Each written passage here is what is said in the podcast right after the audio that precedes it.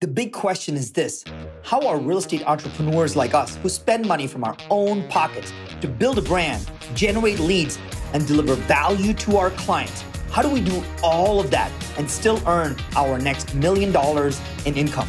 If you want proven secrets to get to your next million, keep listening. If you want it faster, go to kingstonlane.com forward slash secrets. Welcome to the Kingston Lane Podcast. All right, let's talk about leads.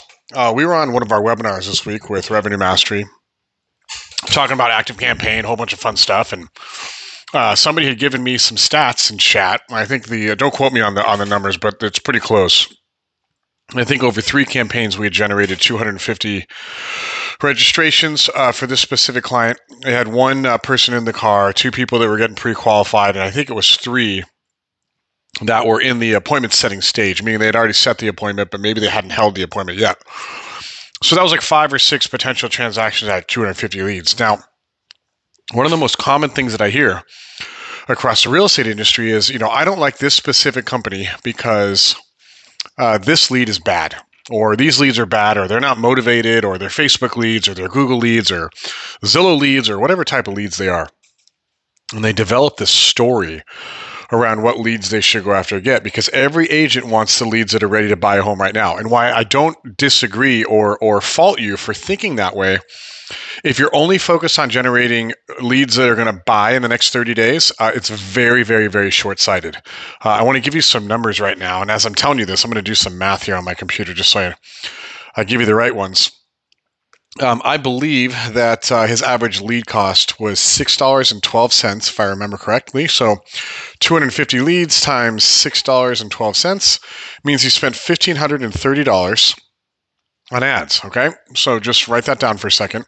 Uh, five potential clients. I won't even go six. We'll stay conservative, and I know that their average sales price is about five hundred eighty thousand. So, if you write down fifteen hundred thirty bucks, five hundred eighty thousand times, let's just do 0.2.5%, is 14,500 times 5.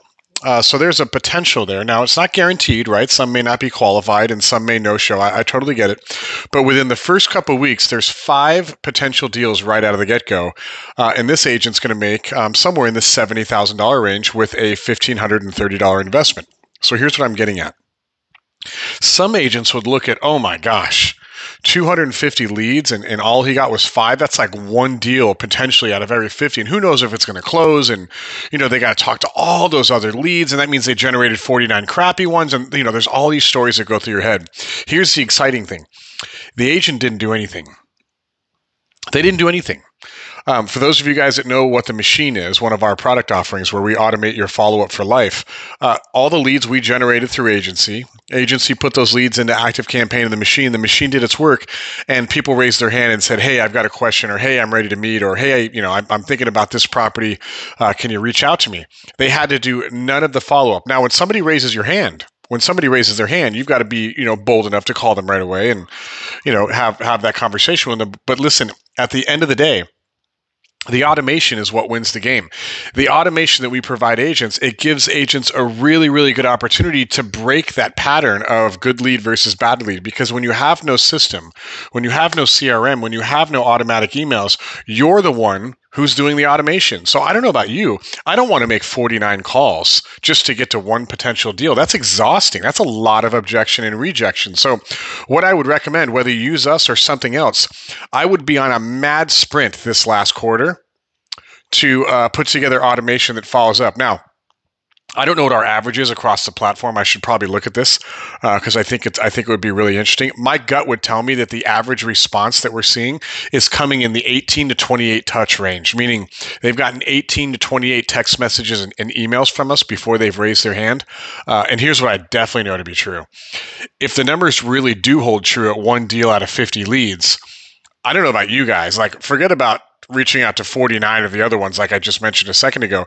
Now we've got to reach out to 49 of those 18 to 28 times. Nobody has the cadence to do that. So automation is the name of the game. So stop asking your question, who has the best leads? Like, just trust me, stop asking yourself that question. The question you should be asking is, how can I get as many phone numbers and email addresses in my system as I can? Because the more people in my system, the more homes I sell. It's just that simple. My name's Steve Olson. I hope this resonated with you. Uh, tag us on Instagram if it does. And uh, listen, we'll see you on the next one. Do you want more real estate secrets? Then go get all our best kept secrets that agents around the world are using to win more listings, grow their teams, and make a fortune every single day. Go to kingstonlane.com forward slash secrets. That's kingstonlane.com forward slash secrets.